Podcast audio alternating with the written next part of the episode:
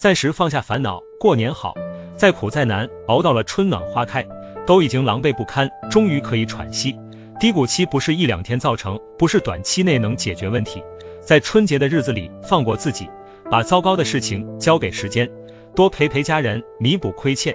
就算不能团圆，也要祝福和温暖。过去已经过去，未来以后才到来。活在当下，放下耿耿于怀。今年除了保重身体，还有一件事情要注意。